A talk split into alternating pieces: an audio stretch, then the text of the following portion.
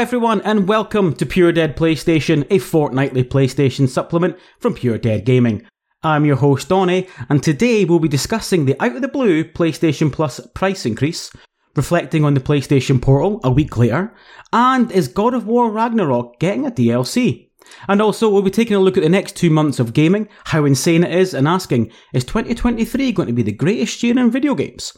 As usual, though, I need some guests to do all this, Gracing us with his presence this week, the godfather of Pure Dead Gaming is here, Mr. Pure Dead Craig. And the returning guest bringing some class to the proceedings, Joseph, aka Mr. BadBit from the PS Trophy Room. Gentlemen, thank you, and how are we? I'm doing fantastic. I'm upset and I'm raring to go to talk about all the gaming news this week. I can't wait. It's going to be fun. Yeah. What started off as a, like, my document for this was quite it was it was it was quite thin on the ground, and then mm-hmm. the last few days it's just gotten a bit more exciting. Oh yeah, yeah last forty eight hours have been nuts to say the least. But yeah, it's um we're gonna have quite the conversation, that's for sure. Yeah, big thing. Lots to talk about, as always. Indeed, indeed. I mean, listen, it's a PlayStation channel. Yeah. But in a few hours, potentially, depending on where you live, you're going to be playing a certain game. Hyped, excited? Have you pre-ordered special editions? Yeah. Get, you good? Are you good to go, Joe? I'm. I didn't get the Constellation edition, like the one with the watch, because I'm gonna Same. be. I'm gonna be honest with y'all. I think uh, after the Skyrim special edition, I think that's a great special edition. Bethesda collectors have gotten a little tacky so for me, I was like, a watch. I have a smartwatch. I don't need a Greg, you know, or Todd Howard, you know, watch. No, I'm good. So I got the $35 like steelbook. If y'all don't know, I will pay stupid amount of money for steelbook. Uh, like games. Like, all oh, right, okay. Legitimately, I bought. I have a digital PS5. I bought Final Fantasy 16 digital, and then I bought the physical just so I can have the steelbook that and again like and i'm excited like I, I i liked uh final fantasy 16 a lot. I still haven't beaten it because work's gotten insane but like it's not my game of the year but i needed that steelbook. Nice. You know nice. so that's that's that's the level of commitment i'm willing to go for a steelbook if I'm excited for it. Yeah. Good. And yourself craig?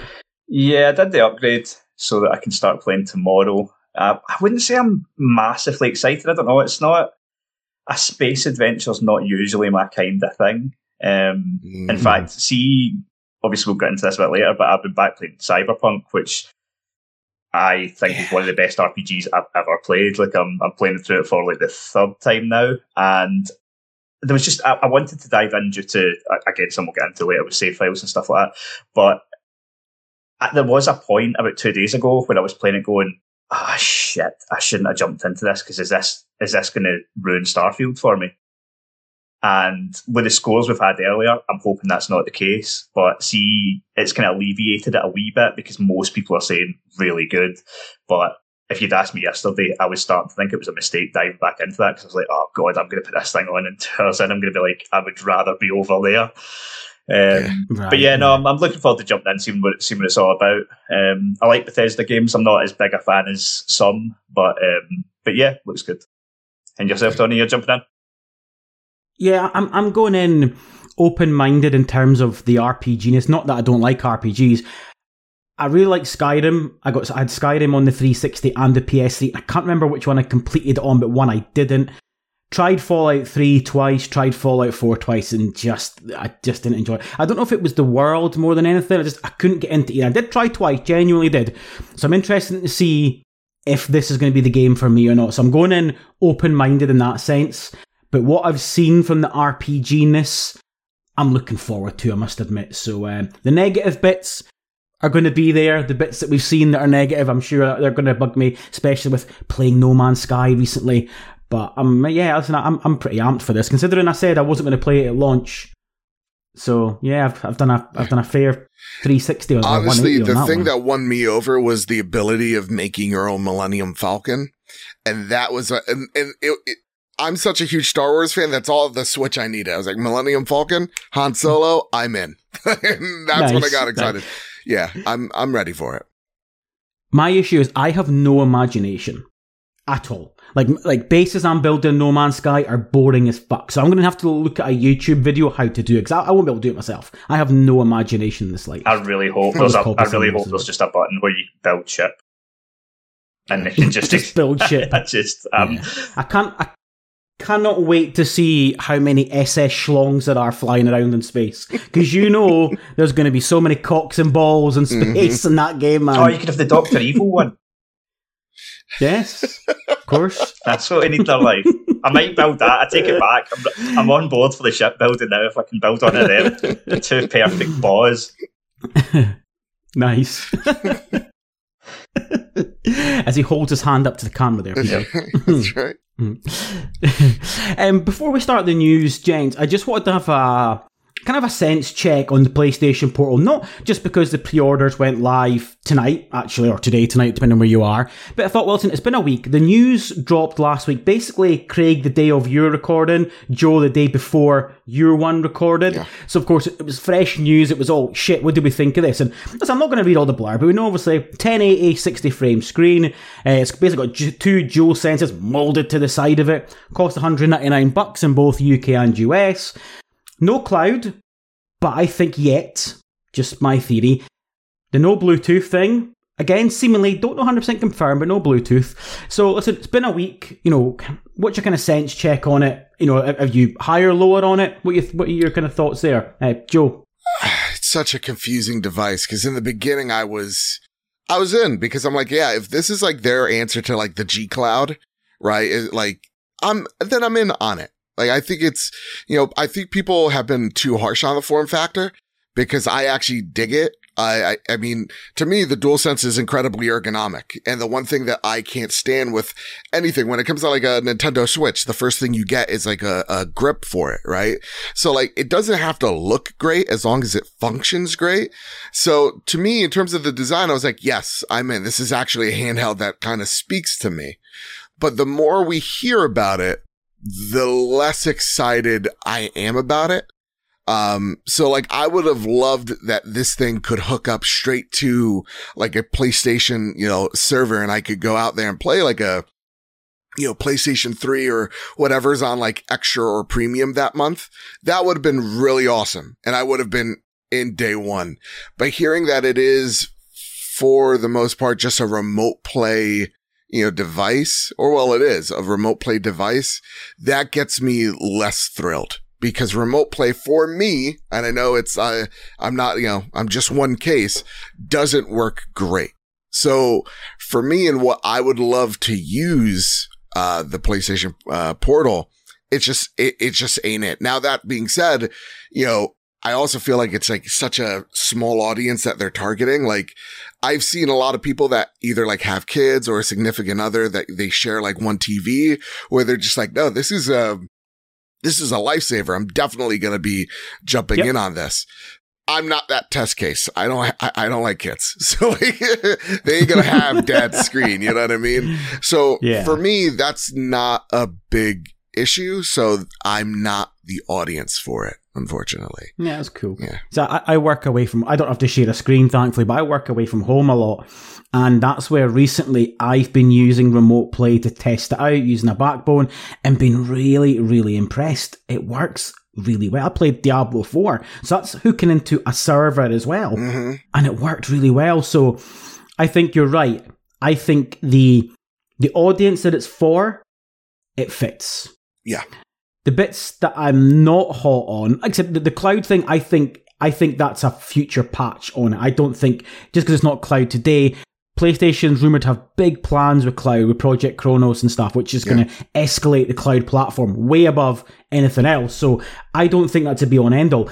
The thing for me, the biggest complaint that I've seen, and, and mm, rightly so, Craig, I don't know about you, the lack of Bluetooth, man. Um, that's a bit of a shiter. Yeah. Yeah, it's not great. Um, again, though, I'm like, I would play this sometimes, not enough necessarily to want a purchase day one, but my wife will. And for that reason, we will. Like, she's the biggest slacker in the world when it comes to work. She's up there on the Xbox using the GameSir all the time. And so she'll use it a lot. So we'll definitely pick one up. uh, straight away. Yeah. Um, my concern as well, though, is like obviously it has been sort of aimed more at like I know you, like people sort of thought, well, because it's remote play, you can't take it on the go, but I mean, you can. Like so, but I feel like it's almost been designed with not that in mind because it does not look highly portable. See, to me, it looks like it could break quite easily. Like, obviously, you'd need a pretty good case on it. Like, yeah. you're, you're going to need something that's really robust to put that in because otherwise, I think, like, I, I actually think it looks okay, but I, I think it looks break. I mean, that's not going to survive a fall. No, no. Although it has got a sort of strut at the back of it. Yeah. You know, between the two dual settings, a big white strut. So maybe maybe that's the support. But um, I because it doesn't. I don't think it comes with a case, does it? I'm not sure. No. They've not said. Which obviously your Steam Deck and that has obviously got a case. Mm-hmm. Yeah. Bit disappointed. I mean, I don't. I think the, the price is reasonable. I've, I've no issue with the price. Yeah. But you know, having to slap on two hundred pound for headphones just to Bluetooth with it mm, is is a bit ropey.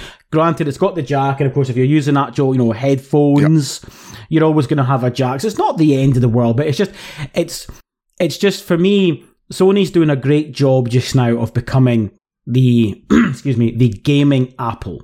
Yeah. And trying to get all these peripheral devices so that you cannot leave the ecosystem. And this is just another little thing where they've just gone, Apple do a great job of that. We'll do the same. And that's, that's what this is with those, with those headphones, basically tethering you to those headphones and nothing else, you know. So it's a bit naughty. This shit's backfired on them before, though. Like I love the PlayStation Vita, but those proprietary memory cards were a fucking joke. like mm-hmm. they were so expensive, so expensive, yeah. and there was no need for them. Yeah, and I think like uh, the the average consumer is starting to get tired of like the proprietary like headphones that we need in order to like like for, this is a portable device. Let me use my AirPods. Why can't yeah. I? Oh, because you won't. Nice. Yeah.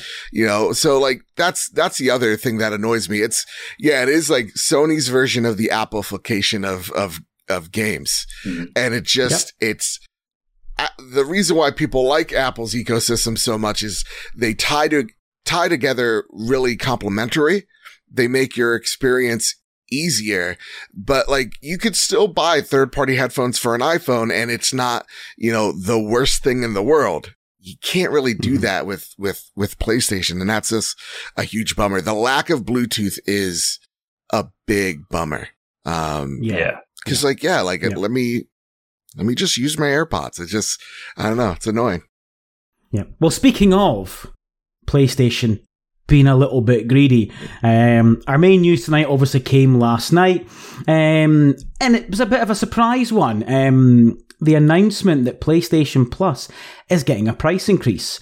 Announced at the bottom of a PlayStation blog announcing the monster smash hit Saints Row was coming to the service. Details were outlined for the new pricing beginning on November the 6th. PlayStation Plus Essential is increasing from £50 per year to 60, Extra from 84 to 100, and Premium from 100 to 120, making for a 20% price increase. The US, i.e. Joe, were hit higher with a whopping 33% price increase the top level premium tier, now costing $160 up from 120. According to SIE's Director of Content Acquisitions and, and, uh, and Operations, Adam Michel, the price increases will quote enable us to continue bringing high quality games and value added benefits to your PlayStation Plus subscription service. However, there was no word on what any of those additional value would be and what they were offering.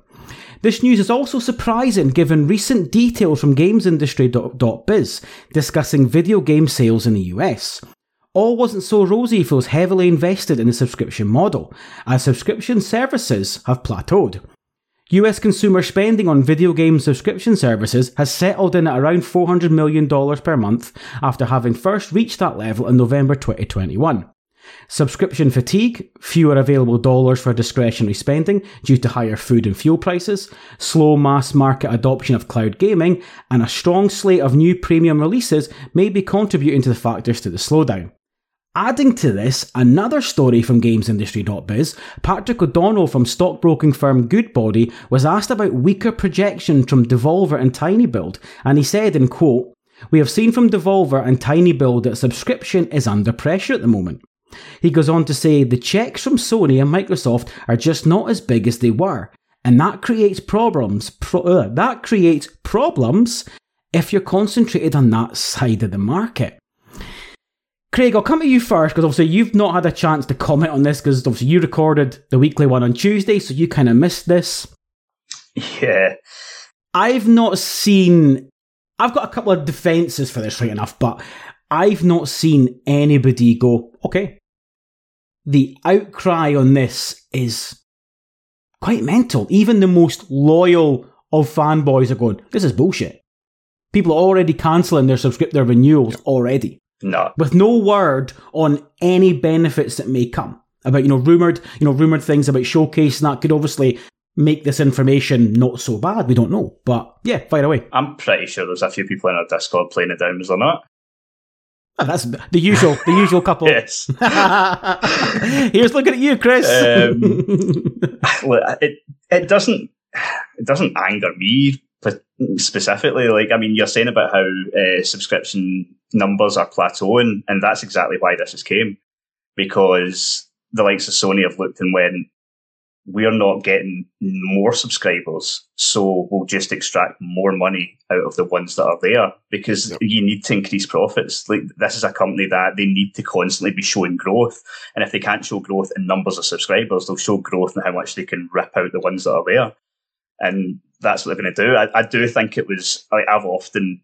I, I know Joe that we've got different PR for Sony in the UK and in the US, and I've never been massively impressed with Sony's PR in the UK, and I just I do have to wonder about announcing an increase at the same time as announcing a pretty disappointing lineup, and also doing it two days before Starfield comes out.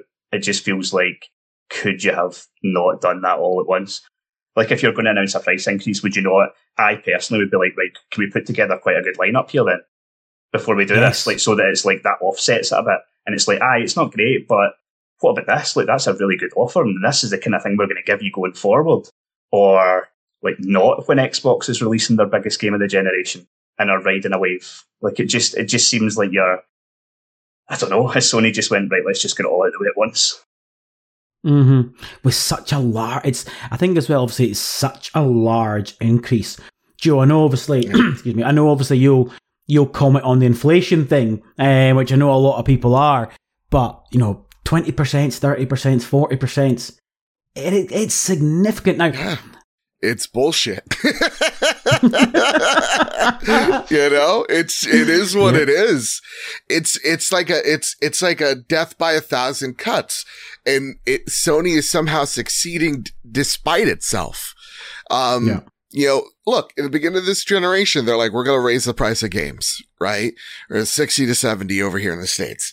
And we are like, okay, as much as I don't like it, I, I get the logic because we haven't seen a price increase on games since like the mid 2000s over here, right? So like, I understand begrudgingly.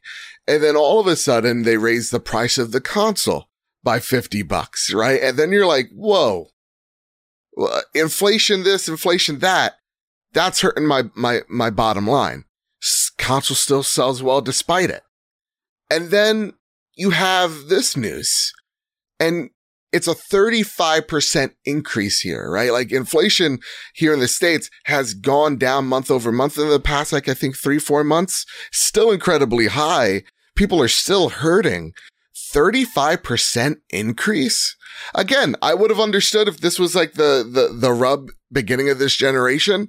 You know, they raised the price during the PS4 gen, I think, uh, like during the launch of the PS4 by 10 bucks. If this was like a 10 buck increase, I've been like, all right, I sadly yeah. understand, but this yeah. just seems like it's greedy. it yeah, just there's no there's no other way around it. And at the same exact time, I sound very privileged because look, say what you will about Saints Row, I saved 20 bucks. I was going to buy that uh like a month or two ago. So like there is this give and take where like the games I'm still getting from PlayStation Essential and even from Extra like, you know, see, of Th- sorry, I keep on saying Thieves, Sea of Stars, they're great games. So like the value is still there it's just there isn't anything warranting the price hike other than PlayStation PlayStation stating that they can. Mm-hmm. And yes. that's the thing that sucks. If this was, oh, you know, we said it on, on the trophy room this week. If they were like, and we're guaranteeing that every, you know, uh, every month PlayStation Extra and up gets, you know, a dope indie game, you know, day one, this would hurt a lot less right? If, if Cocoon was day one, if like, I don't know, of P, right? Day one. If, um, what's the other one? Like, uh, Somerville just came out on PlayStation. If those were like day ones, then yeah, that, that could make more sense. But right now the service is inconsistent, especially when it comes to the premium tier is what I'm, I'm really looking at. It's incredibly inconsistent on the content, on the value end. There is, even if they add you know, better cloud support, which is rumored that they're about to announce. I don't even see that as the big pull for me. No. No. PlayStation it's, it's, PlayStation Premium seems like a social experiment just to see who's willing yeah. to do it, and I'm one of them, so I'm part of the problem. But it just well, it, and I was I was willing to do it because there was an awesome deal for it. Yeah, and I yes. stacked on my yes. ears, and so like for me, it's yeah. like I, I feel like part of Sony knows that people stack the you know, the yearly memberships probably around Black Friday. Um, and so they're just like, here's a way to make that hurt a little less for us. Um, mm-hmm. by, but, and also still giving the illusion of like value to people that are going to re up.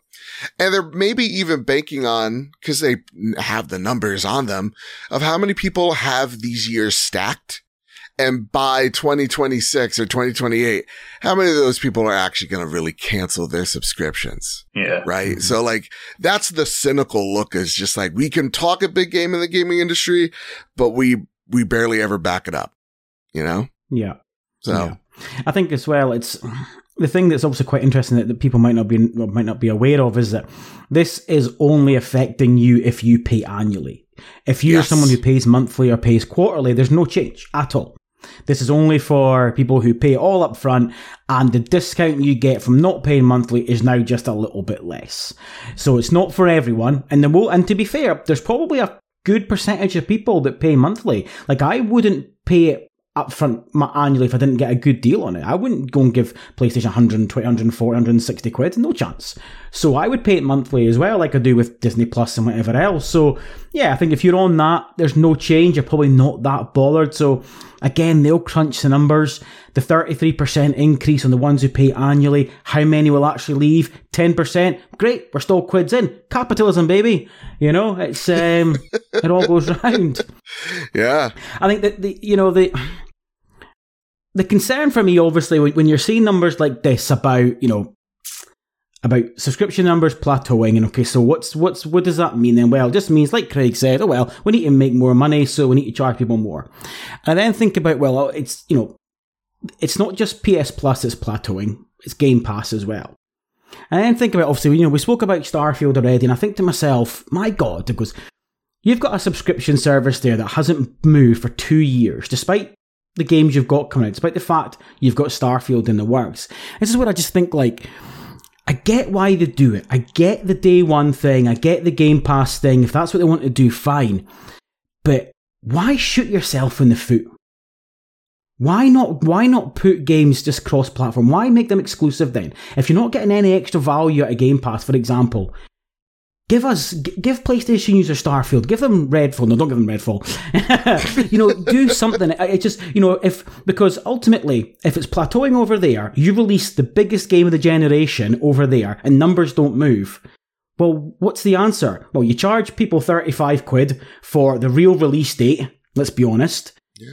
Or you just go, well, we're just propped up by Microsoft anyway, so and it's just like, well, do something else then. Change it up, mix it up. Because these numbers aren't going to shift. This plateauing thing is clearly becoming a pattern. The fact that Sony no longer from this quarter aren't telling you the PS Plus numbers, that was a big clue that something ain't all that rosy with these numbers, you know? Because they always show that. Go for it, Craig. Oh, I was just going to say, I, I think Xbox are they're playing the long game. I think they're yeah. trying to they're trying to put themselves in a position where when consoles aren't a factor anymore, they're in a better position than Sony and I think they're willing to ride it out until that time. Like I, I feel like what Xbox have done with Game Pass, it's almost like they're they're trying to push towards a future too quickly, And I think that's why Sony are doing really well just now because I think most gamers still want the console. They're like, I'm not really, I don't want to move to this cloud future. But I feel like, I know Sony are making big moves towards it, but I still think Xbox have got that big head start. And I mm-hmm. think Xbox are sort of banking on there not being a PlayStation 6. Or I think there will be a PlayStation 6, but they don't want to be part of that generation. When PlayStation release a right. PlayStation 6, they want to be like, no, no, this is the future. We're on your TV and it works perfectly and you don't have to buy. Like when Sony are trying to market the PlayStation 6, I see Xbox being like, we're an app and it works perfectly and you don't have to spend £500 yeah. and you can just pick up a controller. Mm-hmm. Yeah. Yep. Yeah, um, yeah, because you're right. Because the reality is, sorry, like I said, the reality is that. You're right. If you've got if you've got an app on your TV, or even just maybe a small cloud box, you've got it's a big difference. You know, like five hundred quid difference between what that could be. That's years worth of content mm, yeah. straight away. You know, someone who doesn't need that, someone buys a, you know, needs to upgrade their TV, so they buys a new Samsung, and they've got the Game Pass app. Yeah, you're right. You know, you go, well, there's 500 quid. There's three years of Game Pass gone. Yeah. Just like that. And I, you know, I think Craig, you hit it on, on the head here, there, where it's like Xbox is about breaking down the barriers of entry. PlayStation is, look at how they're marketing PlayStation, right? It's premium. Well, what makes PlayStation premium other than PlayStation saying it's premium? Now you can add in your head going, games, their games mm. are the best. And that's purely like, you know, opinion, right? Like that's my opinion. They're my favorite publisher. They rarely make yep. a miss for me, but at the same exact time, that's kind of like it. Uh, you know, so like other than some price tags, there's nothing really making it truly different other than four or five games a year from my PlayStation to my Xbox. So, you know, I think Xbox is playing the long game. That's for sure. I'm just concerned, as I've been since day one, when we talk about the ABK deal and, um, you know, with them consolidating so much of the market that we know. Right.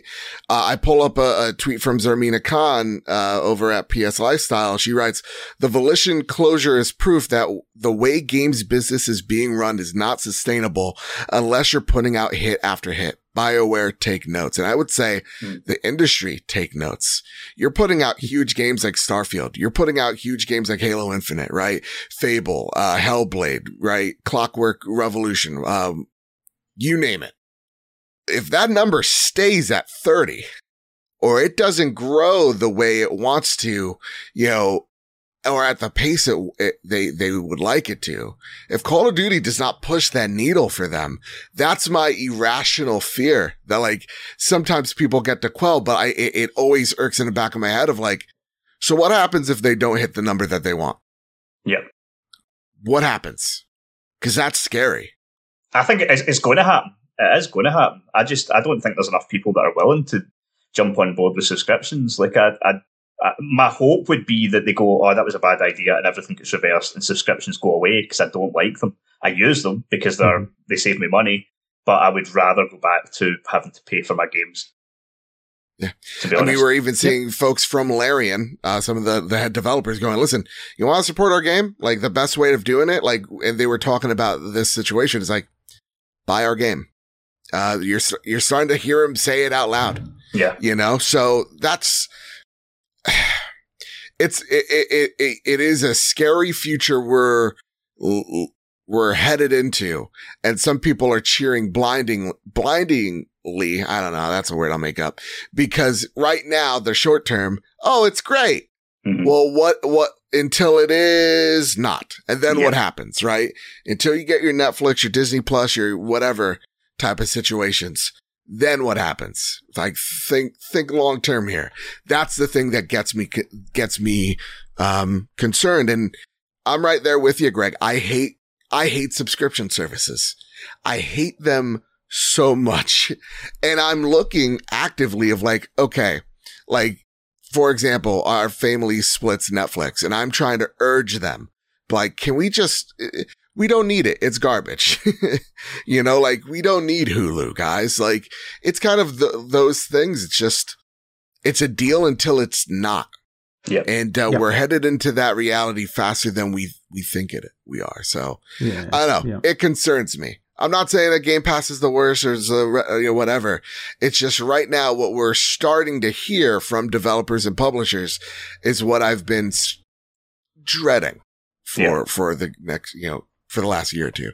That said, though, I do have to get my mother lunch. She has COVID. Everybody, no audience, problem. I'm being a good son, so I'll be back in like five ten minutes. No problem. No worries. Hold the fort. We'll just, we'll just, we'll just edit. We'll just edit this out, Craig. It's fine. That's fine. Right, Joe is back. We are good to go again. Um, spoiler warning for anyone listening. Um, we're going to talk about God of War Ragnarok, which may include some ending stuff. So if you've not played it and you maybe want to play it, skip ahead to the next bit about Astrobot. Um, so yeah, listen. Um, is God of War Ragnarok getting a DLC? It will be, according to serial leaker The Snitch and an article in Push Square, which reads, an expansion to the uber popular PlayStation first party exclusive God of War Ragnarok is allegedly deep in development, according to the, according to the notorious leaker The Snitch. It should be noted that while there was a period where the infamous internet tipster was flawless, the Twitter account has changed hands. Therefore, the reliability of the, of the source is more debatable than before. Recently, the social media Snoop revealed seemingly accurate details about Rise of the Ronin, so it does appear to be familiar with Sony's internal affairs. The snitch went on to say the development is 60% complete and the release is planned for next year. Craig, I, I will come to you, even though I don't believe you finished the game, so you can't have much to say about this DLC, do you? Well, my initial thought was that this is like Russian dolls because Ragnarok was DLC. So this is DLC oh, of DLC. Oh my god! There's the punchline. This man, the slander. There's the punchline. the slander, the slam dunk. No, all, all, that's what you wanted to say. All I'll say is this makes perfect sense. Like Ragnarok was fucking huge. Like everyone was like, no, no, they're moving on from God of War after this, and I was like, no, they fucking are not because it's too much. Mm-hmm. It's too much money. There's too much money on the table. Why would you move away from it? Yep. And um, it makes sense to keep going for me. I mean, I haven't finished the story. I will go back and finish it like I did with 2018. But um, but yeah, it makes sense. Just keep folk want it, give them it. And and it's it's it almost sorry, it almost seems like that. You, you have you have more. No, I see. It just it almost seems like this might be like Sony's new tactic. Like it, this is what they did with Forbidden West. Like a year later, here's an, yeah. a bit of added content. Now they're doing the same again with um with Ragnarok, and I wonder if that's going to be a model going forward. Like, see around about the mm-hmm. time they are going to add their games to PlayStation Plus, here's extra content for £25, £30. Mm. Uh, and it's not actually like, listen, if they're the quality of, uh, of Burning Shores, then like, that's not a strategy I, I, I hate to be honest. Cause no, like, that's a good little bite size. Yeah. That's a good little bite size story. So yeah, I, I dig that, that approach a lot. But, uh, for me, I'm interested where they go into it. So like if this is DLC, well, we got our, I mean, the story's wrapped up. So I would think that this is kind of, uh, we're going to dip our toes into a story that we're going to, we're going to test the waters. Okay, Greg, here it is. We're going to test the waters with a game without Kratos is going to look like. Um, that's, that's what the, that's the challenge because Kratos is just iconic. The Leviathan axe is iconic. The Blades of Chaos. How do you do it without all of that? And how do you make Loki the god of war? Um, those are, those are the issues that they're going to have. Now, they, you saw a little bit of it with Atreus, you know, being playable, but it wasn't nearly as fleshed out as I would have liked that combat to be and that combat is going to be again just the playstyle of of Atreus is going to be way different than Kratos. So there's a lot of question marks in my head where it's like how how do they make all this work? But there was no way that they were Gregor right moving away from God of War. It's just it's yep. too huge. When you sell 11 million copies in what's it like 3 months? Yeah, no, you're you're gonna keep that that cash cow for sure. Yeah, yeah. They they always said that they were finished with the north side, weren't they, for Kratos? They, they never they never stipulated that God of War was done. I always said with the, with the ending to the game, I always said there'll be a DLC because it ended obviously with um, with Atreus Loki wanting to go and kind of find himself, you know. And I think we spent too much time playing with him, giving him more abilities. Maybe not enough, you know what you're saying, Joe, but plenty of abilities. And the fact that you had the support role with Angrboda as well. So her being with him at the end, none of that's a coincidence. I think there's going to be, in my head, and I said this at the end of the game, there's going to be a Miles Morales esque game. Technically not a DLC, but it is. And it'll be yeah. his little adventure that's going to be sub 10 hours long, him and Angrboda, whatever adventure is. And I think that's what you're going to get. Yeah. And that's what I actually kind of want to see as well. Yeah. I want to see what mischief uh Atreus is going to find himself in in what pantheon is he going to be headed into? Um Yeah. Those are the questions in my head. But again, like Kratos, that, that, that story's over. So they do have to do something different is, and my, my question is like, and, and I think maybe this is a perfect why it probably is DLC. It's like, you know, it's, it's kind of asking the fans, Hey, are you okay with this? And can we go forward with this idea without you going, here's God of War, you know, eight and a half, uh, and it, and it doesn't do as well as Sony, Sony wants. So like, yeah. I think it's, um, it's a good way of testing the waters for sure. I I often speculated that that's what um, Naughty Dog did with the Lost Legacy. They were testing the water, not just as a future without Nate, but a future with essentially a Lara Croft. You know, because and, and given the fact that there's speculation that the next Uncharted, which I'm, I do not actually want, but is going to be Cassie Drake, based on a little snippet from an advert, I wondered if that was the sort of litmus test for that as well. So, listen, you could be spot on um, that that's exactly what the DLC is going to be. I would still like to have, that's the thing, I, in my head, I would love to continue with Kratos and, and go and take him maybe to ancient Egypt or something. An Egyptian setting would be amazing, you know, or something like that. Dude, I, I would really love like Chinese lore, Japanese like mm-hmm. um, like mythology, like do something we we are we don't know.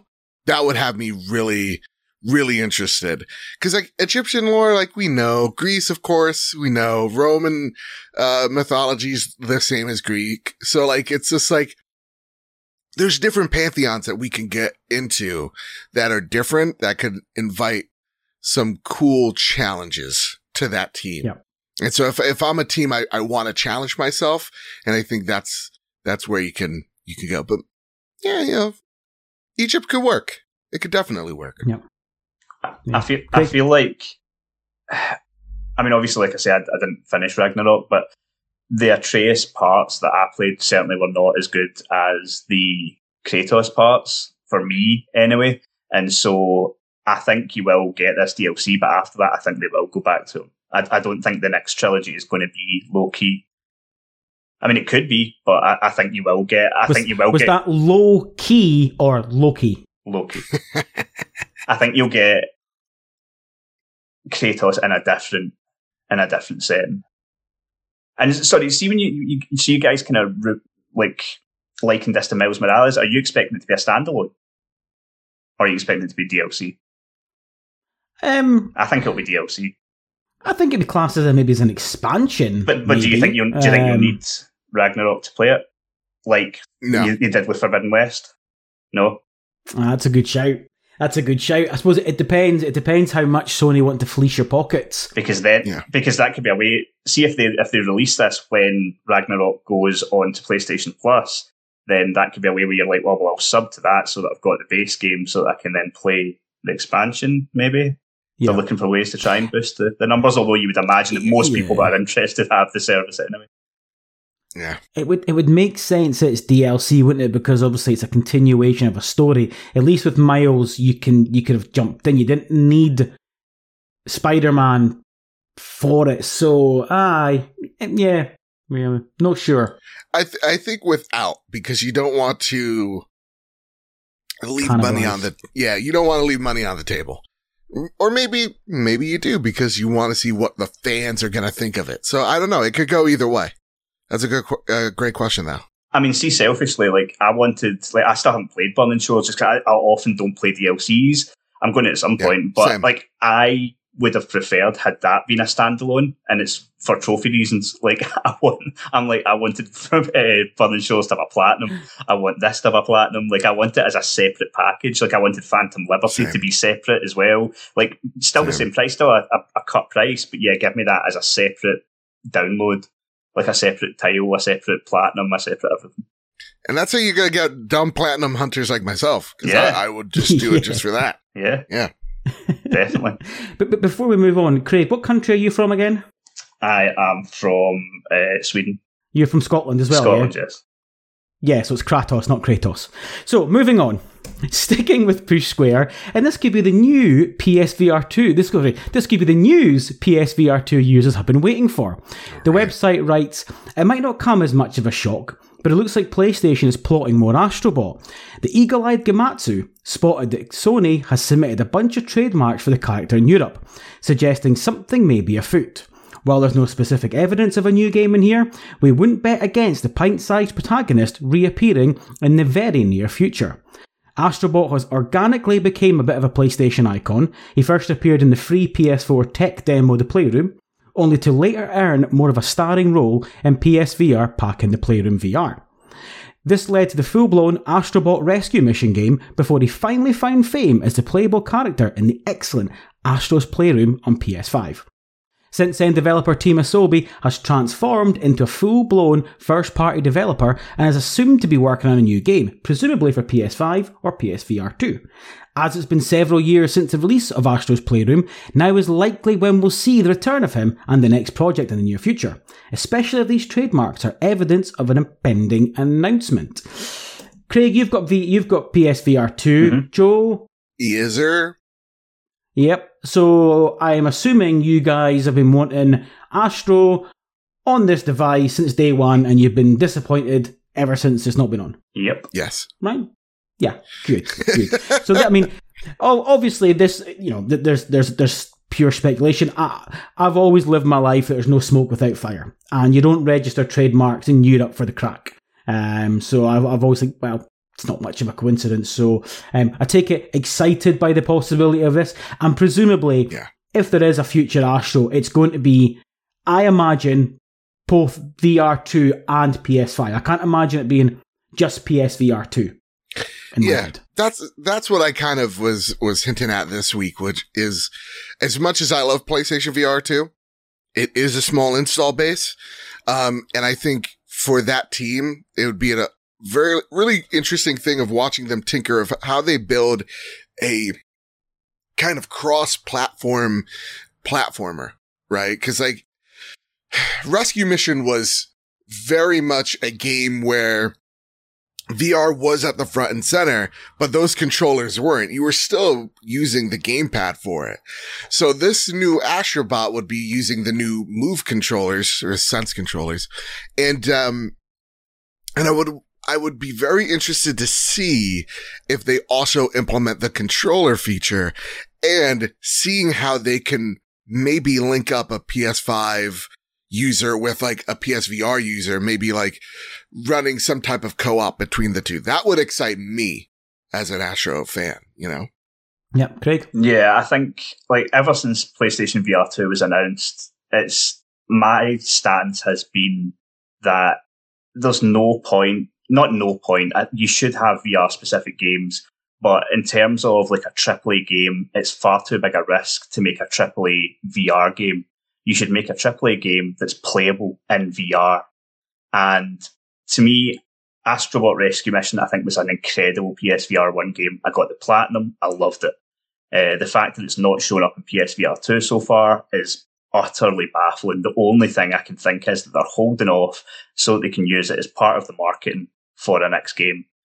And at this point, you have VR users who, I mean, anyone that had a PSVR one played Rescue Mission. Everyone, I've never heard anyone say they didn't enjoy it.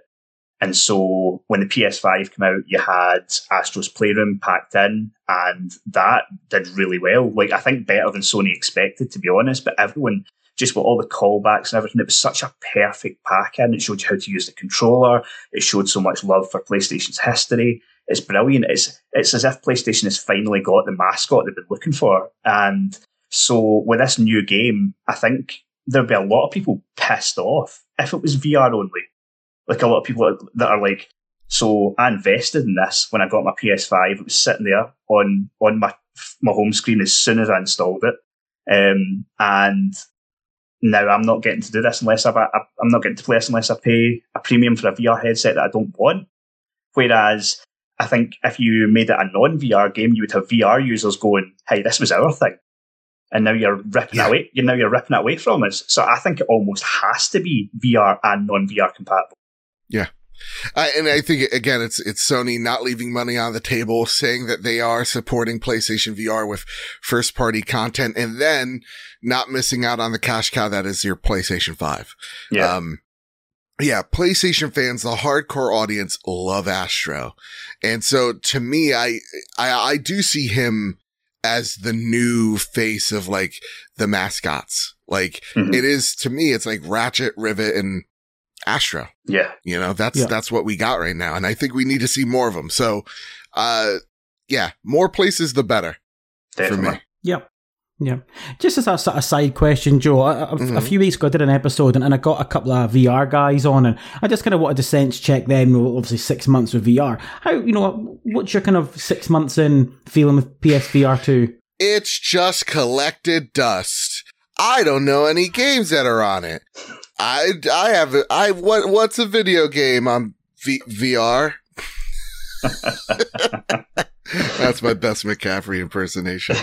Um, I've enjoyed it quite a bit. Uh, when people are like, they don't support it nearly enough, I'm like, no, I just don't think you're into VR and you're not, you know, listening to the news on the ground for it.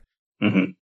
I think it's very much, um, it's very much being supported, but it's being lifted up by indie developers and yeah, the enthusiast field. So like, to me, it's like if you're not into VR, you're never going to pay attention to it. That's why you don't know if there's any games that come out. But like, uh, Synapse is by far the best PlayStation VR game out there right now. It's yeah. amazing. Like, I love Synapse. I can't sing that game's praises enough. There's games to be played on it. I think for the simple fact that, ignore that motorcycle just going by. Um, for the simple fact that like they got Beat Saber now. Like that's so huge. That's, that's the game I play the most on my PlayStation VR. Um, it goes to show that, yeah, there is an audience that wants these things, that are clamoring for them and that are playing them. Um, so yeah, I mean, knowing that there is a PSVR game coming out, I think was it every week until the year's end. Yeah, PlayStation is supporting it in a big way. Could it be bigger? Yeah. Absolutely. But, um, you know, there's more games than just Half-Life Alyx out there mm-hmm. that people can play. And there's great experiences to be had. So again, if you haven't played Synapse, go for it. And Greg, it's an easy platinum as well. It's not, it's not terribly difficult. So yeah, I love, I love the game. I, lo- I love my PSVR. I, I really do. Yeah, I totally agree. It, it's, it's really good. I haven't played it as much as I had anticipated, but it's more because of the amazing year we've had. It's just been trying to fit everything in. Um, sure. But I mean, like I've said this before, like if see if you look, if you go onto OpenCritic and you sort the games by VR and PSVR 2, tell me that there's not good games on there because some of the ratings for some of those games, yeah, granted, some of them have been ported from PSVR 1, yeah. but you could put that launch line up against anything. And you're totally right. The people that are saying that there's no games for it is the people that aren't looking and the people that are just wanting to bash it. Yeah. Yep. That's all yep. it is at it's the end the, of the day. It's the gamer way. It's the gamer way. Yeah. wait till you wait till you see that user score over the weekend for Starfield to tell you. It's Holy ridiculous. shit! It's ridiculous. I tell you what, man, that's that shit's gonna end with a three point five by Sunday night. I tell you, it's gonna be horrendous, man. You're not. You're not. Oh, you're optimistic. It's so sad. It's so sad. Yeah, it's so sad. All right, listen, let's move on. That's our news done. Um, I'll go first, just very, very quickly. Um, this week, I've actually put about 15 hours into No Man's Sky since the, um, the, the new expansion was added. Craig, you know, I've gone to bat for No Man's Sky for as long as you've known me. Um, fucking, I just, I love the game. It's so good. And it's so immersive. Um, and it's one of these games I wish I had more time to play it because you could I mean there's people that have you could sink hundreds if not thousands of hours into this if you wanted to. It's almost it's almost endless um, but it's so good and the update's brilliant and I just wish I had more time to play it. So if you haven't checked out No Man's Sky please do so. If you have a VR yeah. if you have VR2 and you don't have No Man's Sky you're doing yourself a disservice. That's that's what I was going to say. To, to, to take that back into VR, it's had that update and it's meant to be incredible yeah, now. It's yeah, that's well. Obviously, Jamie, who who uh, twitches for for Pure Dead Gaming, he um he's loving it, and a, another guy that I know that's got VR two, he was like, "Holy shit, this is an experience." Especially, you actually don't want to get out of your ship. You want to stay in your ship the whole time and just fly around. It's uh, so. To be fair, Jamie's actually he's invited me around, which I'm a little bit tenuous about. you know, could like a condom. Loping at his house. Yeah, yeah. Bring a butt plug, more like you know. oh damn! oh damn! That's got that's got, that's got live stream written all over it. Yeah. Yeah, so uh, yeah, excited to play that. So cool. Um, Craig, one of your favorite games in the last few years. You were the only person on this planet that didn't get bugs in Cyberpunk. You keep telling us, but you um, you're on your third playthrough. Yes, yeah. I finished Remnant 2 and I was looking for something to play before Starfield and I was concerned because one of my most anticipated games, even though it's an expansion for this year, is Phantom Liberty. And looks fantastic. Oh man, I can't wait! I cannot wait. I cannot wait, dude. Honestly, the changes that they're making. This. Yeah, I was not playing this this year. I'm like, oh my god, this looks great. Greg, full stop. I I got into Cyberpunk last year um, after the the PS5 patch, yep. like back in like September, Same. October, it has become one of my favorite games of all time. Mm. Brilliant. It is the, it is one of the best stories in video games. It is the best story in an RPG. Um, it's phenomenal. But my question is like, why not wait till 2.0? I know.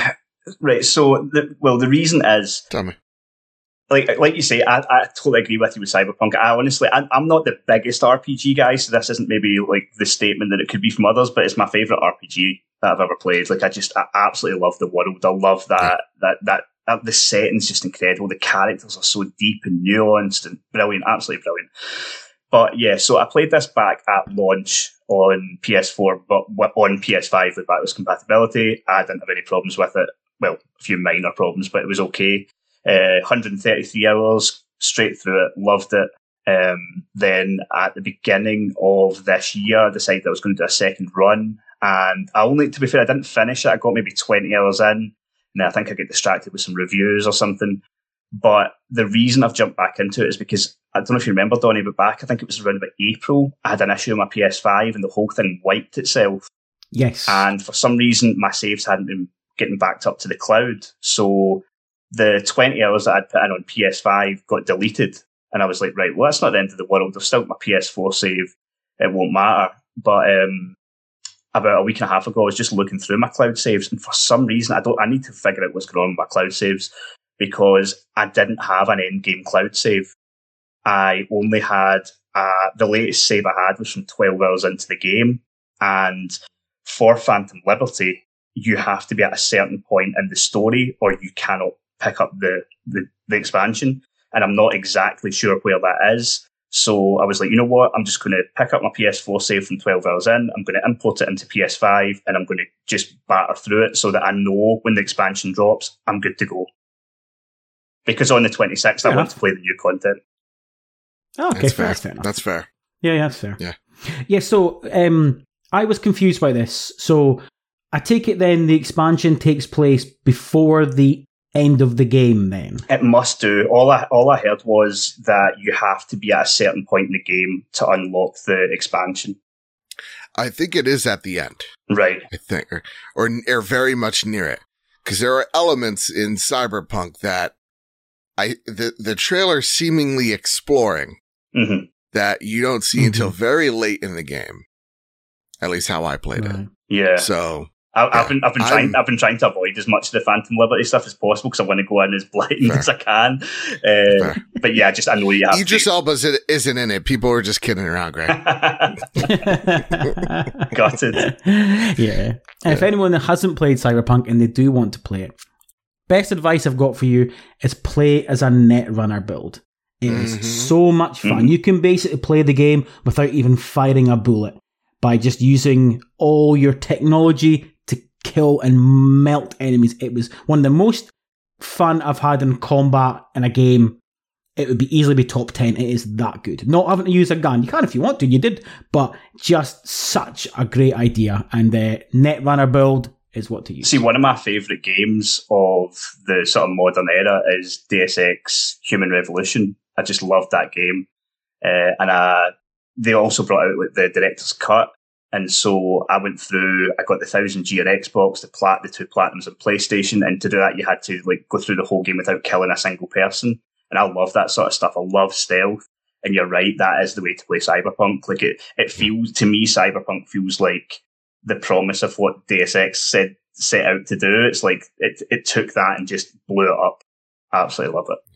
Cool. And Joe, um, one thing you won't know about me probably is the fact that I am I'm a an old school turn based fan. Um, mm. and sadly, because of releases we've had in the last couple of years, JRPGs are sitting on my backlog like we wouldn't believe. And I'm sadly I'm gonna have to add another one called Sea of Stars to Ooh. my backlog. Such is life because there's just too many games. It's too many games. Too many games. Too many. Talk to us about Sea of Stars because you're playing it. guys, do not sleep on Sea of Stars because I'm the opposite of you. All right. I am not a turn based guy. Turn based combat is usually the first, if it's not like XCOM like combat, I'm falling asleep. Like it's just not doing it for me. I've never been, um, you know, the, the renaissance of like the, the PlayStation one or two like RPGs totally missed that train. I just, I was, I was too busy playing Mario. So for me, I don't have the love or admiration or nostalgia for, you know, the 2D, you know, turn-based combat that everybody else seems to love. I don't know what it is about of Stars though. Again, this is a game that is, it's everything on paper. This game shouldn't be for me. This is a JRPG. I know it's a slur now inspired game heavily right? It wears it, its love for what is it? A Chrono Trigger on its sleeve. Um, yep. it's got, I believe, the same composer as well, if I'm not mistaken. Um, it's, it is a love letter to all the old JRPGs that, that were before. And at the same exact time, just feeling like it, it's learned all it needed to from them and more. So Sea of Stars is just, it's just beautiful. Like there, there's nothing yep. that looks quite like it other than, you know, like a, yeah, like a Chrono Cross, right? But even yeah. then it, it just, it looks unique. The color palette that they're using is just so vibrant. Uh, everything, uh, whether it's a corridor, whether you're climbing a mountain, whether you're going down a waterfall, it's just, they, they got the colors down just uh, precision. Um, yeah the combat itself, or actually, you know, let's go a little bit further on the, the level design of this game as well. Like it really does reward you of going out there and exploring. There are some like chests out there that are really like in your face. It's right there, but there are some that are like hidden, just like back in the day. Like it's very obscure by like just like this rock in front of you in this very like like corner.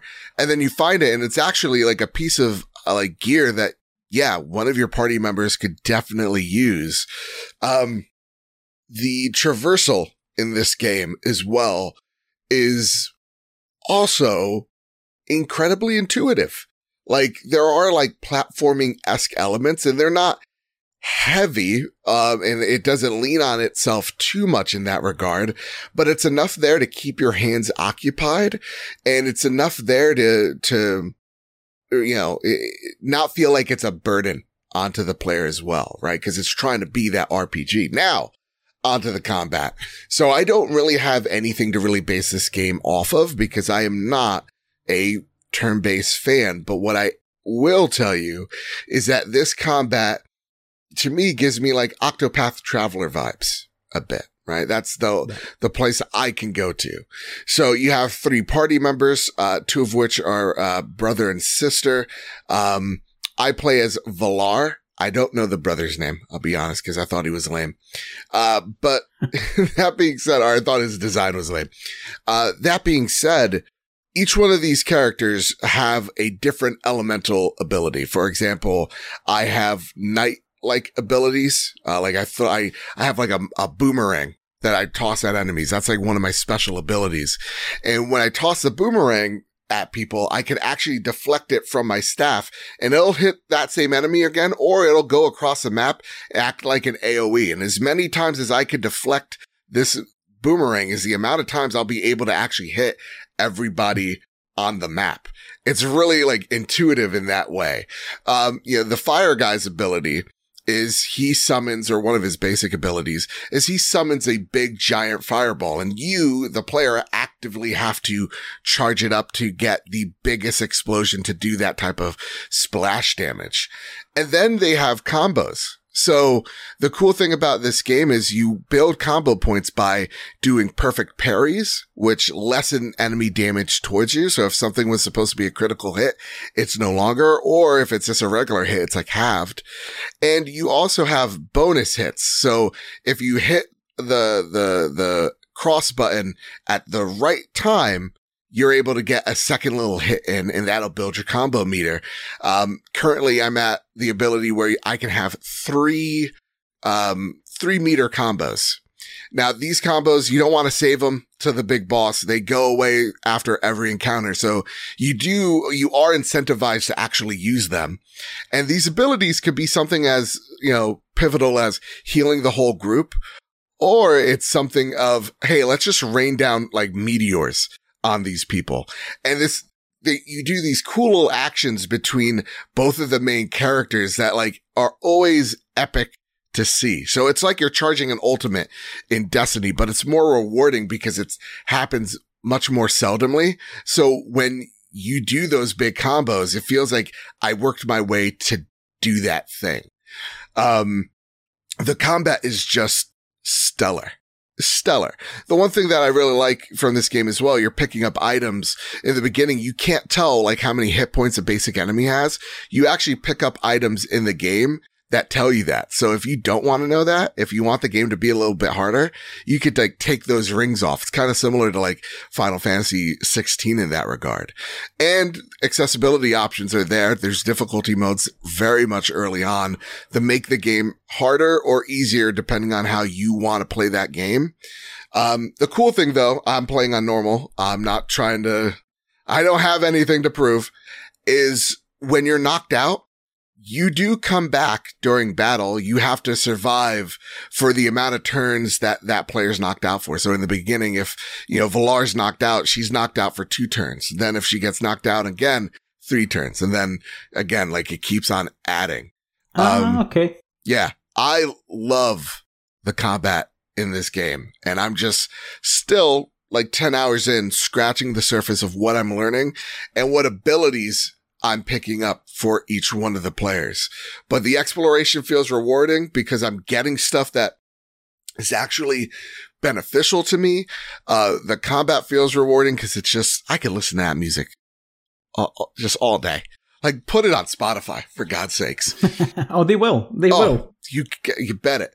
Um, and then they have like really cool little mini games as well, little puzzles you can solve. So Worry not, there's fishing in this game. There's cooking that is very much inspired by Legend of Zelda, Breath of the Wild.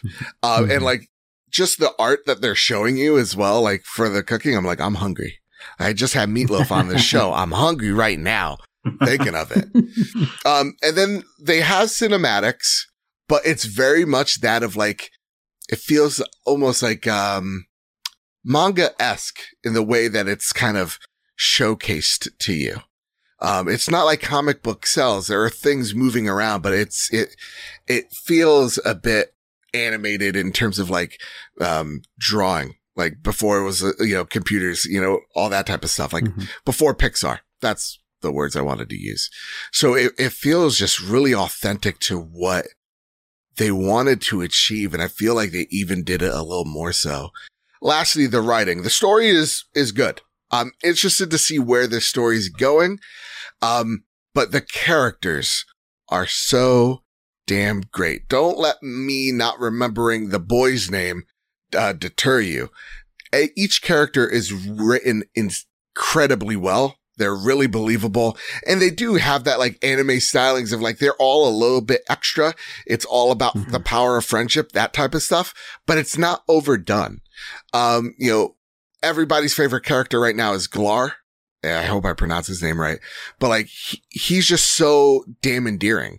Um, there's a, a historian that you meet, Teak. She is in incredibly enthusiastic about history.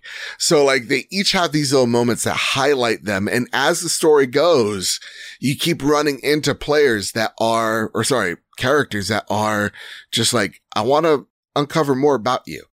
Like they're, they're really interesting. This game, during my time playing with it, I'm like, what, where's the negative here? Like I, like, mm-hmm.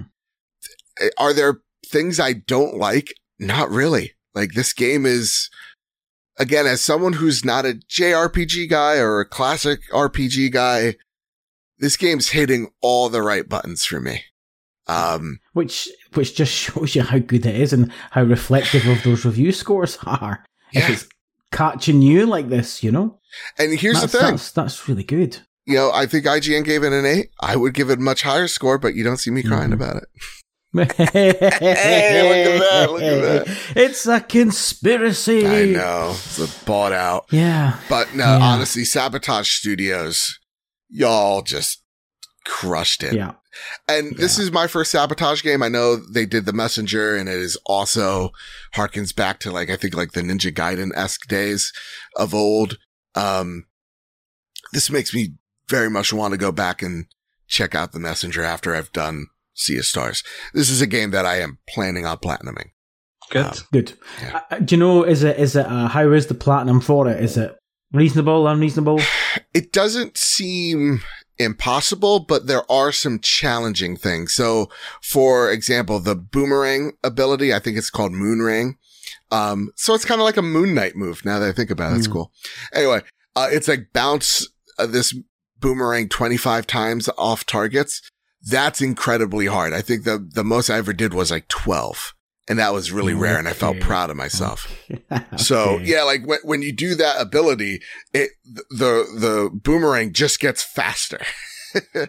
So like it, it's not like, um, it, it, it's not like it, it's a consistent speed, but like it messes up with your muscle memory quite a bit. Yeah. Cause you gotta be precise with it. So yeah, there's going to be some hard platinum, uh, hard trophies, but overall, I think this is a, is doable. Good. Excellent, man. You know, I'm definitely checking out. That's for sure. Yeah, it's it's in my wheelhouse. Yeah, I, I played Chained Echoes last year. I played it on Game Pass, um, which is similar to sort of ode to the old, very much Chrono Trigger, uh, and, and Final Fantasy obviously as well. So this is just another one. Sea certainly has got a lot more depth to it, um, a bit more polished, but yeah, I'm, I'm, I'm excited for it. But it's just it's came at the wrong time. Yeah, can't release this given the fact that what we've got to come as well, it's just it's unfortunate timing. Yeah, yeah, absolutely. Absolutely. I mean, Lies of P comes out in a few weeks. That's why I'm really hoping. And, and, again, I still haven't finished Final Fantasy 16. It's not that I don't like Final Fantasy 16. I just play games so incredibly slow. Work's been absolutely nuts. Like after today, I'll be working like three 12 hour shifts back to back. So it's just like, I'm tired. but, you sound like Craig. You two need to fucking team up, I think. You just Craig, need, are you tired, man? Yeah. Dony just doesn't know what real work is. That's the problem. there it is. Unbelievable. There it is. There it is. Um, it's, it's interesting, though, Joe, while, while you were discussing the game there, I kept getting notifications on my phone because my wife's playing it at the moment. and she's nice. She's never played a JRPG in her life. Uh, and but just we uh, one of the guys uh, punk on the website he reviewed it for us. He gave it a 9 out of 10 loved it absolutely loved it. And um, i think just when she read his review she was like i need to check this out. Um, so she's diving into it just now. So i'll be interested to see if it can hook her because uh, normally as soon as you say the word turn based um, she would just kick it down the street. Yeah uh, again uh, i'm surprised how it it has its hooks in me, man. Yeah. So I, I hope your wife enjoys it. I really do because it's it's a special game for sure. We shall see. Good. Well, you've already mentioned Joe about Yeah. games come up. You mentioned Lies of P. I'm going to read some games out to you boys, right? All right. And um, buckle up, okay? Let's get comfy. Baldur's Gate 3, Starfield, The Crew Motorfest, Mortal Kombat 1, Lies of P, Payday 3, Cyberpunk Phantom Liberty, EA Sports, FIFA 24, Assassin's Creed Mirage, Lords of the Fallen, Sonic Superstars, Spider Man 2, Super Mario Bros. Wonder, City Skylines 2, Metal Gear Solid Collection Volume 1, Alone in the Dark, Ghostrunner 2, Alan Wake 2. You know what all these games have in common? They're all due out before the fucking end of October. And I want them all. what There's the too fuck? many What the- games. Yeah. I wanted to kind of get you Oh guys just have God. a give a chat about. I this would one. also like to just I know I know it falls just outside that window, but I would like to add in RoboCop Rogue City as well because I think that looks really cool and it's second of November. So I thought was that not was that not delayed? Did they not put a tweet out saying the date was that wrong? was supposed to be September, and then it was ah, it was then okay. s- apparently it was November 9th and they clarified November second, unless it's changed again. But um, but Ah, yeah, no, no, that's. Cool. I mean, don't get me wrong, it's not a day one with everything else kind of out, but I do think that game looks cool as well. from What I've seen, I fucking love RoboCop. Um, yeah. Love I watched the film recently again for like the twenty fifth time. It was on like Yeah. film four. I was in a hotel room. yeah. Uh, yeah, brings I mean, back. how how the fuck are we getting through the next couple of months, guys? Like, I don't know. You know, what's what's what's your gaming plan between now and then? What what's on the hit list and all? Have you got an order? Do you know what you're doing? What's the plan? So It's a game plan. things, things are looking, and I'm sorry if you hear some hooting and hollering in the back. Again, my mother's quarantined and she's yelling for someone to bring her up something. We don't know. we don't know. But if you hear hooting and hollering, again, That's what it is. send Mama BadBit some love. 'cause She's going through it. It's it's and it's not like again she's she doesn't have a bad case. She's just annoyed that she has to wear a mask now. it's just, it's it's she's like it's just a head cold. Come on. Mhm. Um, but I'm like, no, you're not getting me, man. She. Anyway, my game plan. Uh, so I'm going to play Starfield as much as I can. I'm hoping that game hooks me. The one thing that does worry me with the reviews is like they all, everybody says first 10 hours are a bit of a slog. That sucks because the first 10 hours of Fallout 4 was a bit of a slog and I dropped that game. It wasn't interesting. Um, I'm that type of way of like, if, if I'm being onboarded for longer than an hour, I don't like this and I, and I want to leave. Um, Yeah. that being said, I'm excited for Starfield and I'm going to be putting at least a good two to three weeks into that game in the foreseeable future. That said, depending on if we get coverage for Lies of P, that will change. Cause then I will be covering Lies of P for the trophy room. Absolutely. As a huge Bloodborne fan. Um, after that, I'm mapped out. I've mapped out, uh, Cyberpunk. That has to be done. Um, if I get a code for Assassin's Creed Mirage, I will cover it. Um, Lords of the Fallen, I'm gonna wait to, for reviews on. If I could get a review code, that'd be great, but I'm gonna wait on that game because the first one wasn't great. This is, seems like they're really just using the name, um, which is strange, but nonetheless, it looks great. I just need to see it. And then we got the barrage, right? but I'm not gonna, I can't, to me, and, and and I know uh, some audience members are to be nodding their head. I get gaming paralysis the week before or two weeks before a big game comes out because I cannot dedicate two weeks if I know I'm not going to beat that game in two weeks and Spider-Man comes out. So that's my big issue is like, I, I know Spider-Man's going to be my end all be all. So though there are a lot of games I'm looking forward to, I'm actually resisting a lot of the urges to play them because Spider-Man is coming around the corner. Now, luckily for me, I'm doing like a lot of overtime and that should be ending in a week or two so that I can afford to be an idiot with my money in October just in case. But really at the end of the day, it's, it's just Starfield, Cyberpunk, um, Spider Man and Alan Wake if I if I had to. What about you, Craig? Um, I'm going to jump into Starfield tomorrow. I'm I'm kind of like you, Joe. Like if it if it takes ten hours, I might bounce before that. I, I don't know. Like I'm I'm not much of a space guy, so I could see me playing some of it and being like, it's good, but it's not necessarily for me. Um, but we'll see. I, I got hooked on Fallout 4, so similar thing could happen. Um, Lies of P, I, I, I don't like Souls games, but I played the demo for Lies of P and I fucking really liked it. I thought yeah. it was really, really good. Yeah, the, that's the, what I want to hear. The problem that I've got, I've got is that I'm not good at these type of games, and the fact that, like, see, see if it was the only game that I was interested in for two months, I'd be like, right, okay, I can afford to be shit at this for three, four weeks until I actually get good, and that'll be fine. But it's coming out what one week before Phantom Liberty, there's literally not a prayer of me beating of P in a week. So again, like yourself, Joe, I'm, hoping we get an early code. I, I, saw that you can preload it now on Xbox. I'm wondering if codes might go out quite soon. I mean, if we, if we get it early, I could certainly see myself dropping uh, Starfield for of P. But um, yeah, I think I'll probably bounce between Starfield and of P. But then when Cyberpunk comes out, day one, I'm on that. Uh, I need to have that finished for Assassin's Creed because that's definitely a day one as well. And yeah. after Assassin's Creed, um, I, I, think we spoke about this last time. Um, the three of us were together uh, about uh, Spider-Man Two. I love the Spider-Man games. I'm not a massive superhero guy though, and so I love mm, right. I love the gameplay of Spider-Man. Like the two game Spider-Man and Miles Morales, they're just they're so good to play. It's so modish. It's so addictive. But like at the moment, I'm like, I'm not counting down the days or anything like that. So with Spider Man, as long as I don't start it, I think I could potentially hold off and make that like my Christmas game. But I know if I, okay. I know if I hmm. play it, I'll be like, no, I need to keep playing this because it's just too much fun.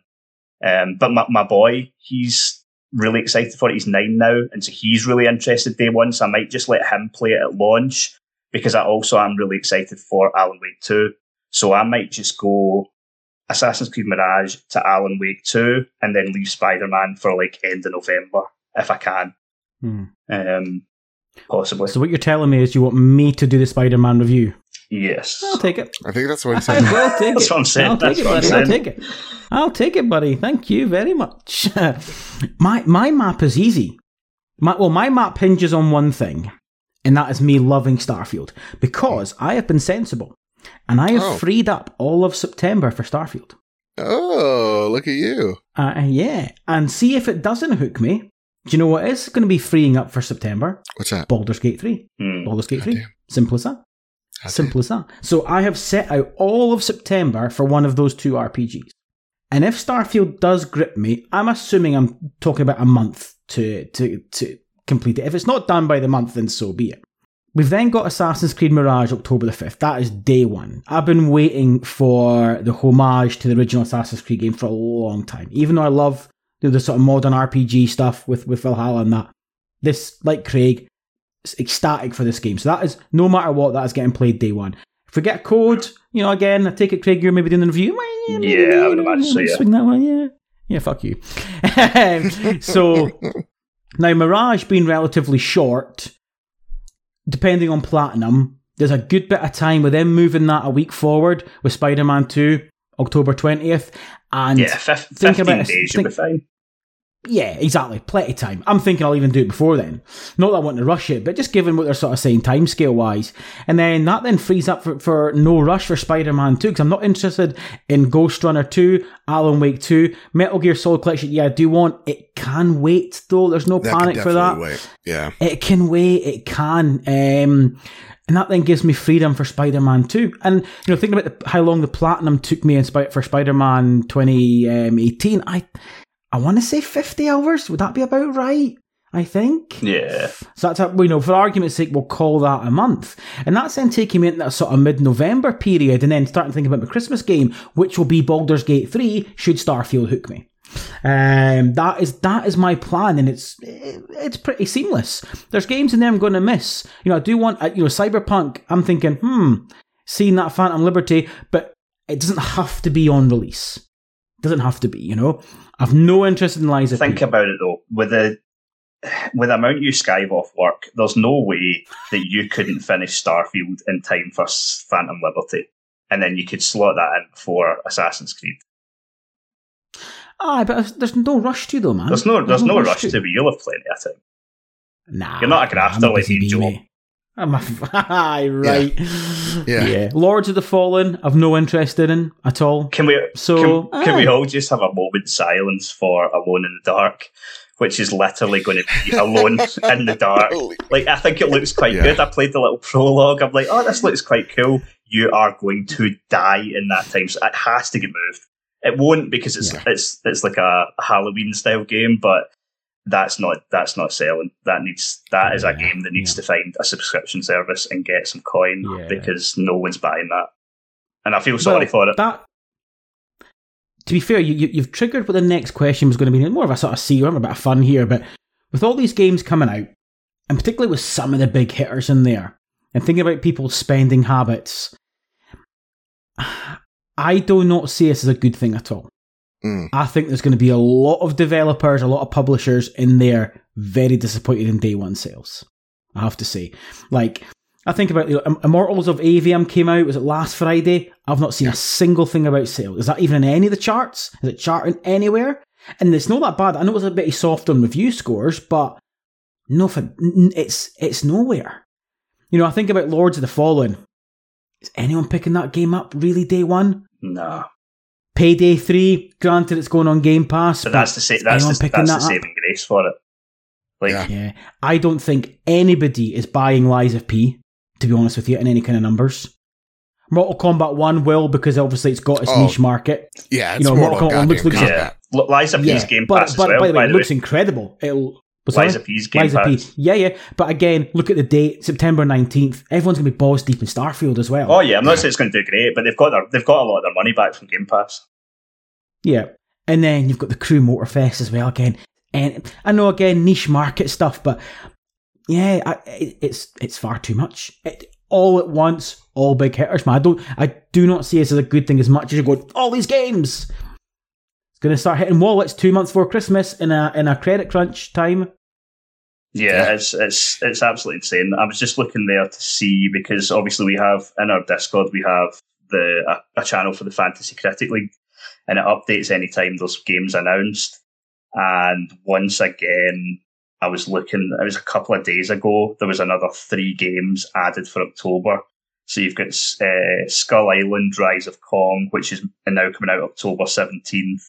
The Fabulous Fear Machine, October 4th, and Front Mission 2 Remake has been moved to October 5th. And I'm like, see at this point, mm-hmm. see if in the last couple of days that you've made the decision to release in October, at this point, that's on you.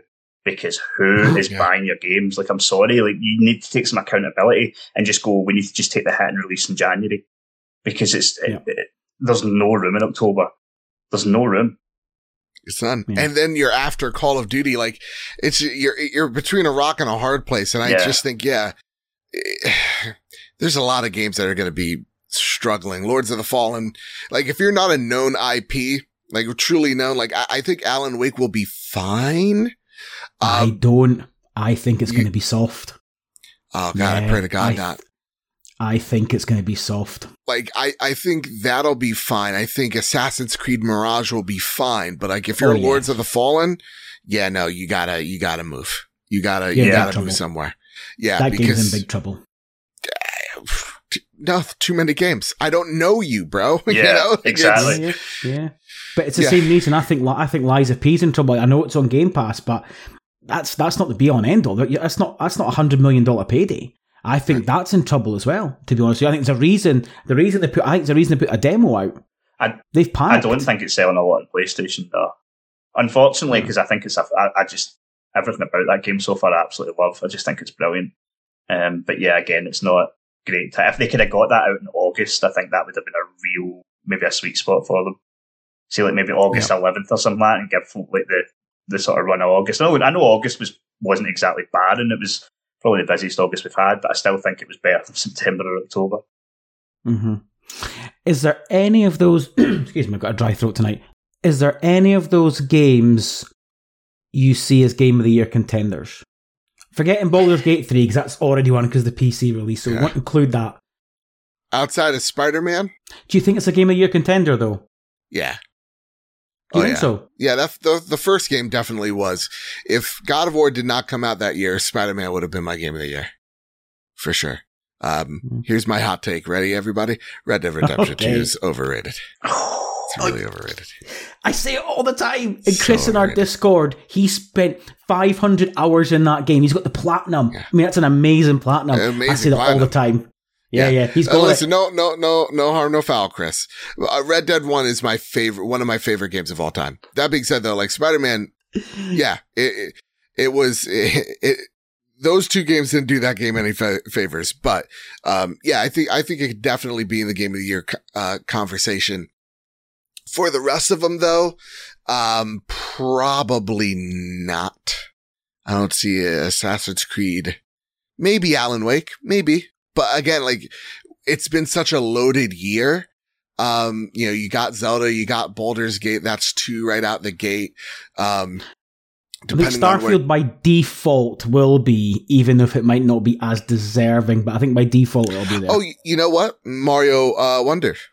So may- maybe those two games, because there's just been a lot. Yeah. I mean, Diablo right now is my current game of the year, but with how that game's patches have not done it any justice. So yeah, yeah. Um, I say, sorry, I've um, I, I hit 250 hours in Diablo 4, but I'm I'm out. Same. Now, you know, I'm out. Same.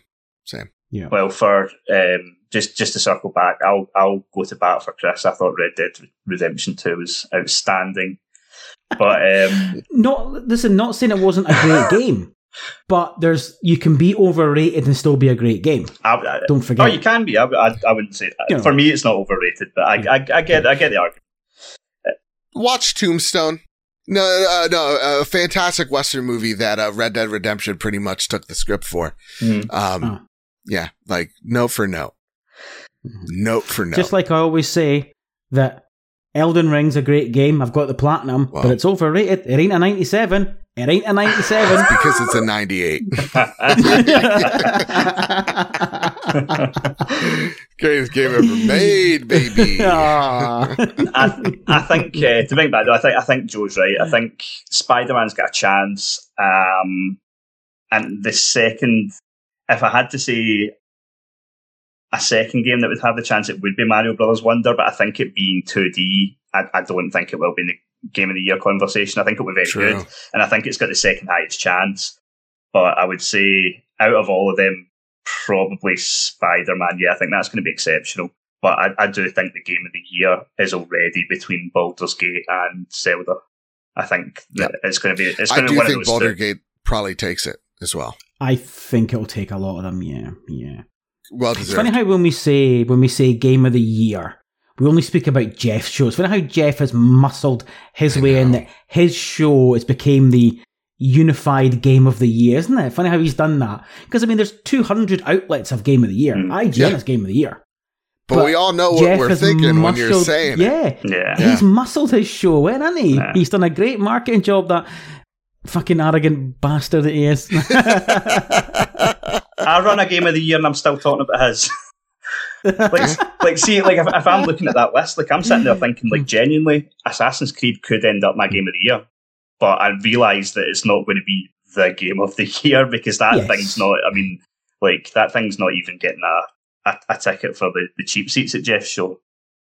Yeah. No, no. It might, it's, uh, to be fair, it might get some of the, the visual ones, but ah, yeah, you're right. You know, it's it's never going to be in the upper ones. To be fair, um, is there any kind of games there that are sort of like FOMO purchases? We mentioned Mortal Kombat. See, the more I see Mortal Kombat, I've not played Mortal Kombat since Mortal Kombat Three. Yeah. But see, the more I see that game, and see when I know, see when I see Chris playing it, I'm like, that could be a FOMO game. Well, good, hell yeah, you know, something you kind of play in the background a bit. Honestly, you know? mine's is cheating because any one of these games could be FOMO. Apart from Payday 3. Uh, but yeah, apart from Payday 3, any one of these could be FOMO.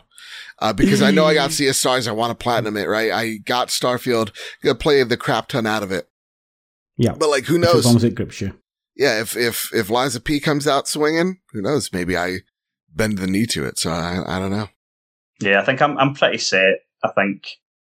Um, yeah. on, on what I, I, don't think there's many of these that could sway me. Like, I mean, don't get on. There's games I'm interested in. Like, at some point, I do want to dive into Metal Gear Solid, the collection, but like, I mean, that's absolutely not a must. Like, you could do that anytime. I'll pick that up in two years.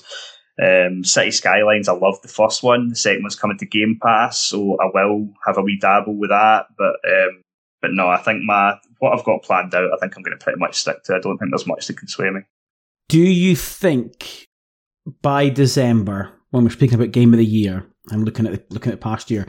Do you think 2023 will finish as the greatest video game year ever? Yes, 100. percent I I'm tired of people going hey, 2007. What about 1996? Like all the like no no no no no. This year has been nuts. So like I'm going through it, guys. Legend of Zelda, Baldur's Gate, Resident Evil 4 Remake, Street Fighter 6, Sea of Stars, Dave the Diver, uh, Hi-Fi Rush, Resident Evil, uh, sorry, Resident Evil, Jesus, Dead Space Remake, Diablo 4, Pikmin 4. Like, all these games have been rated, um, either low 90s, high 90s to low, uh, uh mm-hmm. 90s games. Like, the amount of quality titles that we've been getting is just amazing. And like my personal, like some of my personal favorites, like Jedi Survivor, right? Uh, Resident Evil remake. I never played it back in the day. So like that was a new experience. One of my favorite games. It got it only, oh, like I got two of my favorite horror games ever made. Dead Space remake. Yeah. God bless. Right. Uh, Resident Evil. God bless. But then you get into the, to the, to the stuff of like, got my best Star Wars game ever made with Survivor. I got Diablo 4, which was again, Great launch. Those patches though. And then you have what is like a renaissance in fighters with Street Fighter 6. And then you have what, uh, Mortal Kombat in a few weeks. You had the first main or, or, or new IP from Bethesda coming out in mere hours. Like Spider-Man 2. Like there's just so many games that look incredible and have been incredible. So to me, I'm like, there's no, got Cyberpunk for Christ's sakes here. You know, yeah. like this is a great year for video games. It really is one of the best. Unreal. Yeah. Unreal. I was just thinking. Absolutely. I was just thinking as well, and it's not necessarily one that we all care about, but um, the one that was missing off the list, that Forza game that's coming as well. Like it's it's not going to necessarily yeah. be for us, but that's going to be huge. Like I didn't include it because obviously this is a PlayStation podcast, Craig. So that's why I didn't. You get fucking Starfield there. Touche. but uh, uh, look, I wasn't I wasn't meaning to say you'd like point out you'd left out, but I'm just because I mean we don't have anything to say about it. Don't, don't fucking call me out. no, no, no, no. We, we, don't have anything to say about it, but I'm just saying that's likely to be what another 92 overall. Like it's it's just it's just another one that's going to like I, I think.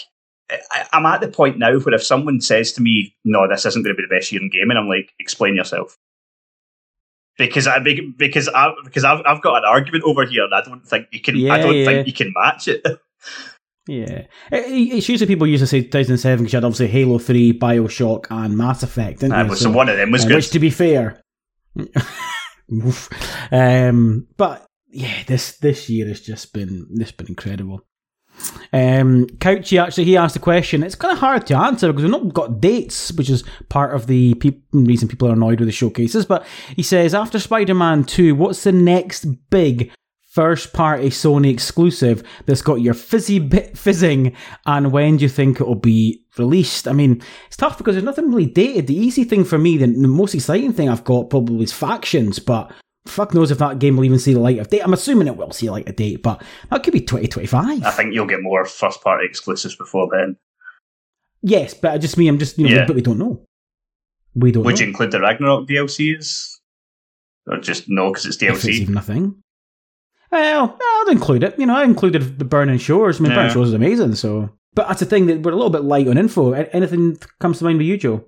Other than Final Fantasy VII Rebirth. yeah, oh, shit! How did I forget um, that? Good show. But like you know, that is Square. That is Square. But like, you know, that's at least timed exclusive now. So yeah, yeah I mean.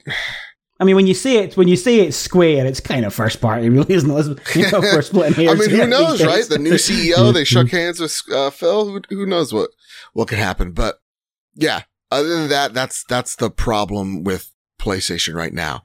I don't know what's going on outside of of, of Spider-Man.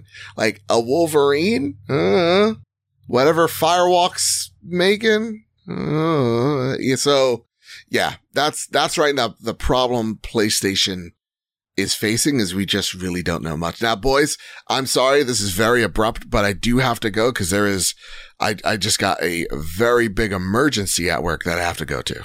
No problem at all. That's all right. To be fair, yeah. we're at the end anyway. Do you want to quickly plug yeah. anything before you go? Yeah, my apologies for ending abruptly. That's no. why if you saw my eyes wide, I was like, we we're done. Okay, good. So, hey guys. Hi. Forget about all that work stuff. Focus here. Uh, my name is Mr. BadBit. I host the Trophy Room, a PlayStation podcast made by the players for the players where each and every Thursday, me and my best friend Kyle talk about the latest, the greatest in all things PlayStation. Of course, you can get that whether you're on Apple Podcasts, Spotify, rate us five stars on either one of those platforms. You are entered to win a Spider-Man DualSense controller. Follow us over on at PS Trophy Room on Twitter to get all the info on how to enter in. Um, and yeah, uh, you can watch us live each and every Wednesday night as well over at PS Trophy Room on, uh, on YouTube or youtube.com slash PS Trophy Room. Other than that, thank you guys so much for having me yet again. I wish I can shoot this shit with y'all more, but no, it's been up to go. This is, it's yeah. been a pleasure. It's all right. Listen, we were we were at the end anyway, mate. You're all good. Couchy got his question in, so I was happy. oh, yeah. all yeah, good. Well, yeah. Love y'all. yeah. Take care. See you later, buddy. And then there was two. So now we can discuss about how Assassin's Creed Mirage is obviously going to be Game of the Year. I mean, I was holding it in, but I mean, it's, it's a foregone conclusion. You know what I mean? God. I'm looking forward to it, man. I'm looking forward to it. right, buddy. Thank you again. No problem Pleasure as always. Sign us out. Take it away. Give us your ending spiel. I am the Lord of the Manor around here. uh, you can follow me. If I don't, no, fuck it. You, you can't follow me at my, my own personal Twitter account. I don't use it that much. Follow us at Pure Dead, at Pure Dead Gaming on X, Twitter, X, whichever one you, you want to call it. Um, threads as well, although that does seem to be dying a slow death. Uh, YouTube, Twitch, the whole lot. Pure Dead Gaming, everywhere you go. PureDeadGaming.com for some written reviews as well. We've had Punk's review of Sea Stars, which you heard Joe talked so eloquently about earlier on. Looks great. Uh, so you can read his review, and that's about it. Eh? Get us everything that Grand. Pure Dead Game and everything. And your eyeballs Fab. up your arse. Fab. And every Thursday, 3 p.m., latest podcast. Yes, and also, if this is the last time we hear from you because you do go missing in Jamie's basement, it has been a pleasure knowing you. Pleasure is all mine. And everyone, as usual, thank you for listening. This is Pure Dead PlayStation. You'll get me every couple of weeks talking about PlayStation. And thank you very much. Goodbye.